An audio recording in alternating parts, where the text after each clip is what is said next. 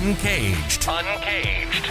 A show celebrating thought leadership from today's top business leaders. The program provides a voice to amazing executives from around the globe who are shaping the world of business today and mapping the path to the world of commerce tomorrow.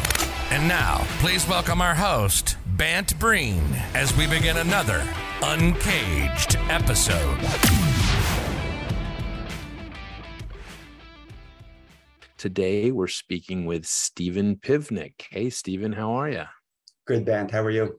I'm very, very well, Stephen. And uh, Stephen is a really, really interesting guy. We're going to go through a whole bunch of stuff with him. He is most recently the founder and CEO of an advisory service, AIP Advisory that aims to help entrepreneurs navigate the challenges of growth and liquidity. He's also had a very successful career as an entrepreneur, um, perhaps notably being the founder and CEO and chairman of Binary Tree. And we'll talk a little bit about that. He's also about to be an author, a published author. So we're going to talk about him writing his book as well. Um, but before we get there, Stephen, tell us a little bit about yourself and your career. Sure, I'm, I'm happy to. So I, I, guess the best way to summarize my career is um, one of being a, a serial entrepreneur. Um, I started off as a mainframe programmer and then slowly but surely upgraded my skills to more popular technology. And in the early 90s, um, started a company um, utilizing those skills just to provide um, computer um, software solutions to customers. Little projects, you know, snowballed into much bigger projects and eventually, you know, grew, grew my company to over 200 employees across 12 countries servicing the, the global 5000 of, of, of, the world. So it was um, an incredible entrepreneurial ride and um, the entrepreneurialism continues. That's awesome. And it sounds now like you're pushing an entrepreneurial advisory service. Tell me a little bit about the AIP advisory experience. Sure. So I, I've benefited tremendously from advisors throughout my entire career. And um, I had advisors um, in multiple forms, you know, from mentors outside the company um, to formal, you know, CEO peer group type advisory services to bringing on a, you know, small management consulting firm um, to help, again, also from a growth from a growth and liquidity perspective. So all of those experiences were incredibly positive for me. So after I sold my last company, I've really decided to give it back to the community and provide, you know, similar types of services to fellow um, founder entrepreneurs to help them, you know, scale and, and prepare for an ultimate exit of their company, whether it be to a strategic acquirer or potentially to a uh, fi- financial acquirer. That's amazing. And I mean, I think every entrepreneur, me being an entrepreneur, get that advice is critical. I mean, understanding how you prepare a business for that next phase as well as exits. Um, it's sometimes seems like it's obvious, and then it becomes clear that the ones that are successful know tips and tricks that the rest of us need to learn. So, yeah, so they're, they're, I mean, I've, I've heard the term playbook a lot. You know, a lot of these like private equity firms and VCs, they have their playbook playbooks, you know, for success. But you know, individuals have playbooks as well. And especially individuals, I'm not gonna pat myself on the shoulder for make for doing all the right things. I'm gonna I have a ton of baggage and mistakes that I can speak to, and helping entrepreneurs avoid, you know, some of those mistakes is is really really rewarding. So, Stephen, I mean, I think you're being extremely modest, obviously, on your entrepreneurial journey. But the other thing that I think is important to mention is your experience outside of work and uh, with things like ultra marathons and the Ironman and this book that you have coming out. So, tell me more about what's going on there. Yeah, um, I'm a little bit of an adrenaline junkie. Uh, I think there's a lot of similarities in performing in high in ultra endurance events as there are to running, growing, and, and selling a business. You know, all the all the hard work, the preparation, the dedication, um, the hours, the setbacks, the recoveries. I mean, the list goes on and on and on in terms of similarities. Um, so once once I developed a passion for these long endurance events like ultra marathons, I run up to 100k, um, Ironman events. I've done uh, 15 full distance Ironman events around the world. I've climbed some of the tallest peaks out there, including Aconcagua, which is second highest to Everest. Um, Everest is on the list. And all of these um, activities have finally culminated in me qualifying for the Ironman World Championship, in, which is held in Hawaii once a year and is televised on NBC. Um, I get to say hi, mom, on television, which is going to be an incredible, incredible moment.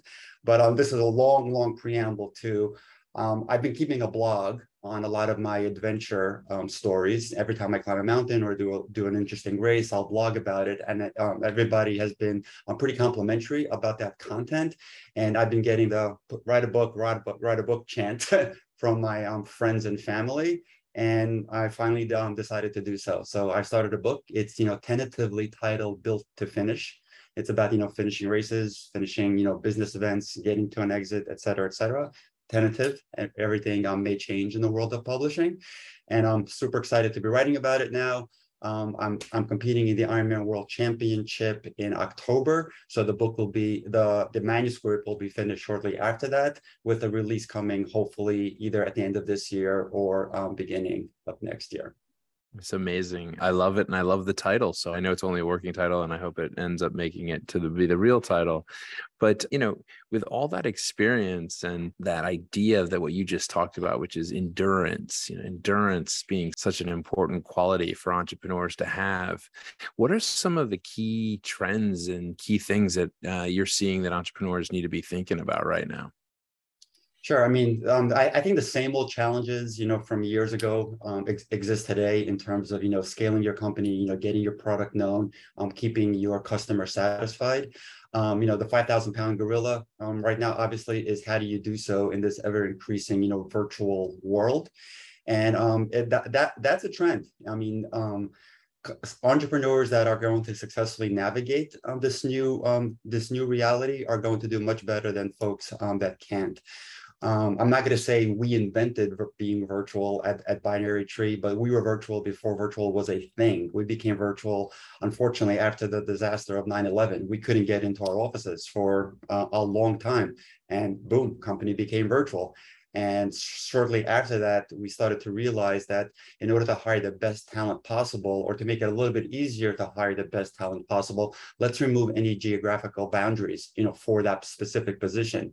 And that's how we slowly but surely expanded into, I think by the time we were done, it was 22 states and um, 12 countries um, from, from an employment perspective. So I, again, I think the, the trend is figuring out how to run, build, scale, and run a, a company in a virtual environment and how to create a great culture and a productive culture when you don't see people anymore all day, every day.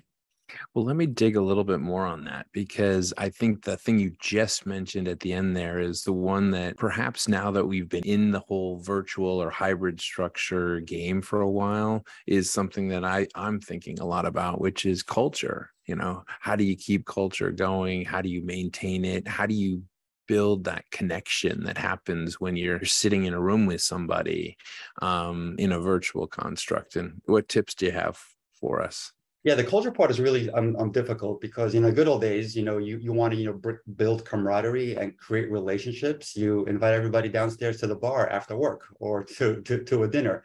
Can't do that anymore, and um, so I, but but you can have a virtual version. I mean, we we had um, we sold the company literally at the height of COVID, September of 20.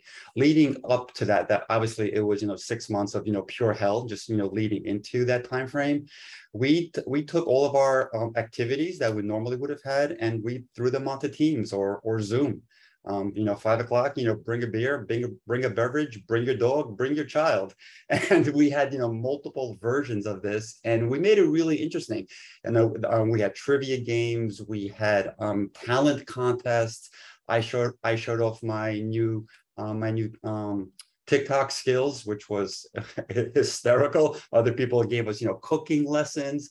Um, if you if you really um, put an effort forward, you you really can create um, camaraderie and a you can affect your culture by going above and beyond and doing these things. They're awkward at first, um, but if you keep at it, it, it becomes really natural.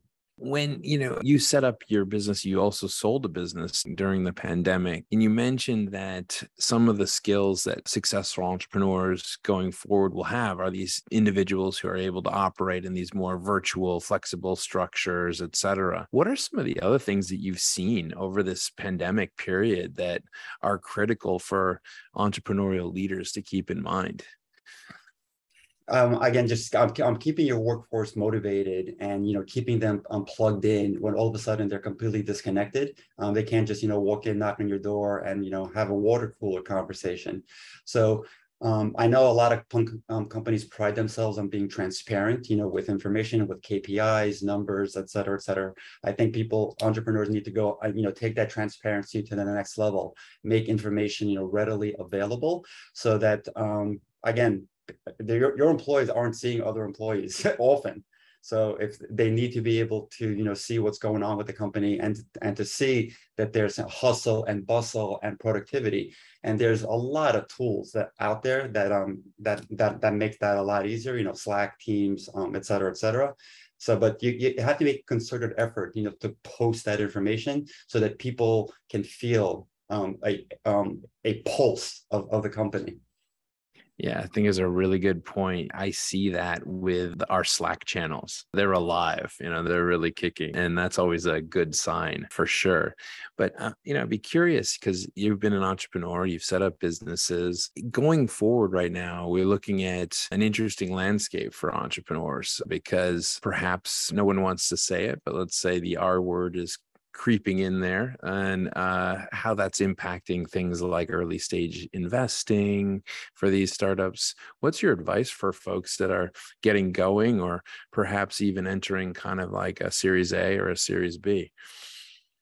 Yeah, I mean it's it's it's it's never been easy. Um, it's definitely getting you know a, a little bit more challenging. Um, there's still a ton of money out there, but I, I think the um, the um, the process that investors are putting entrepreneurs for is getting you know a little bit more complicated. It's taking it's taking a lot longer than it has been in the past to um, to do deals. So I, I think you know entrepreneurs need to focus. Uh, again, everybody wants to create like the next Facebook or the next Google, and there's a ton of opportunity to create things that are, a lot less, lot less sexy, but just in demand. Um, for, for instance, I mean, I'll, I'll, use my own company as an example. Um, we created email conversion utilities to convert email data from one platform to another. You know, we would go to investors for many years in a row and get laughed at saying, A, we can't believe you're doing as much business as you're doing right now. B, we can't believe that you continue to grow year after year after year and you have no recurring revenue, but you fit this incredible need well, the lack of recurring revenue and the lack of predictability um, didn't didn't help us from an uh, attracting an investor's perspective. But being knee deep in that business, we knew that next year there was going to be more demand than there was this year, and that trend is going to continue. So, so yes, again, long answer to you don't need to create the next Facebook. Create something really, really unattractive, but a niche that's in high demand, and um, it, you'd be amazed at the success you'll have. I love that answer. And I really think that it's something that we often forget, right? Everyone's chasing these unicorns. And the reality is that there's a lot of amazing work being done in niche areas, as well as perhaps businesses that won't necessarily scale to $20 billion, right? That are mm-hmm. also equally valuable. I think it's a really good point you're making, Stephen. I have a follow on question, which is when you were going out there and raising and looking at capital opportunities or even exits, you know, one of the things I think that companies find is that the investors have such a preset list of criteria, right? They're in there kind of like they bring their book to the meeting and they say, oh, well, you know, Stephen has this, check. He has that, check. He doesn't have this. Oh, well, no deal. How do you get around those things? Yeah, um, they're they're really really tough. And like my number one advice, and I, I think the um, the products we created led to the company's success. You know, we became a, a sizable organization, um, you know, worldwide operations, et cetera, et cetera, et cetera. And we filled a great niche. What we didn't do, and with and with what the number one criteria is for 99.99% of the investments is recurring revenue. So creating a product or a service which is sticky, which a customer will use repeatedly and renew their subscription for. Um, that's what investors want because they want reliability of future earnings or some sort of predictability of future earnings, even though nobody's guaranteed to renew 100% of their customers. Um, when you have a project-based business, you know, come, in, fill a need, do some great work, even provide software as part of that, but then it ends and the customer may not need you again, A, ever, or B, best case scenario, two, three, four more years from now investors hate that. There's just it, it, it, even though you know you're going to be called in very very quickly you can't predict exactly when that's going, going to happen. So the lack of predictable revenue aka recurring revenue is going to be held against you the, the second you say it. Every everything else is you you might you, you might as well just like just walk out of the room. yeah, they that's what they really want to know more about. You're absolutely right. Well, Stephen, it's been amazing talking to you about your businesses. You know, we've been speaking with Stephen Pivnik. He is most recently the founder and CEO of an advisory business that is advising entrepreneurs how to navigate the challenges of growth and liquidity, something that all entrepreneurs need advice on. He's also a very, very successful entrepreneur in his own right, uh, CEO and founder and chairman of Binary Tree that recently exited during the during the pandemic. He's also an incredible ultra endurance athlete, and uh, he will be the author of a new book very, very shortly that we'll be talking about how those two worlds come together the world of being an entrepreneur and the world of being a, an ultra endurance athlete. And so, Stephen, thank you so much for being on the show. We're excited to see your book in the fall and good luck in Hawaii. Yeah, Beth, thank you very much for having me. It's it's been a pleasure. And if anybody wants to uh, follow along on this great adventure that I'm on, I'd be um, happy to share it with you. Just yeah, absolutely. I mean, wh- where's the best place to reach you? Yeah, the best place is um, a recently launched website called stephenpivnick.com. Pretty simple. Just go there. You, you can see my blog entries from previous adventures and sign up for updates. And I'll be providing email updates to anybody that subscribes about the book's progress there. So stephenpivnick.com. Excellent. Great. Well, Stephen, uh, thank you so much. And everyone go to stephenpivnick.com to check that out. And uh, we look forward to having you back on the show. Thank you, Ben. I appreciate it. Cheers. Take care.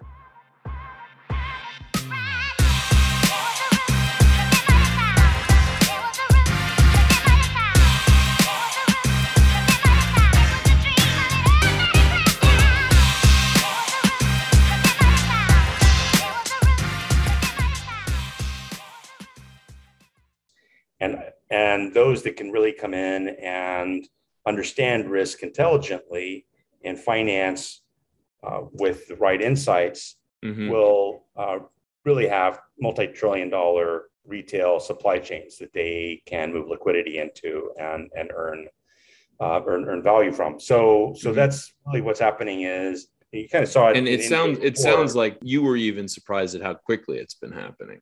Yeah, and I've been speaking to a lot of some similar companies recently, and really impressed. And and the money's coming in not from just Pakistani VCs or Middle East VCs, but U.S. based VCs with very limited Pakistani connections. You know, funds like Antler are and and Wavemaker in Singapore are are, are funding a lot of these, these companies in in their in their second round. So it, it's really changing changing quickly.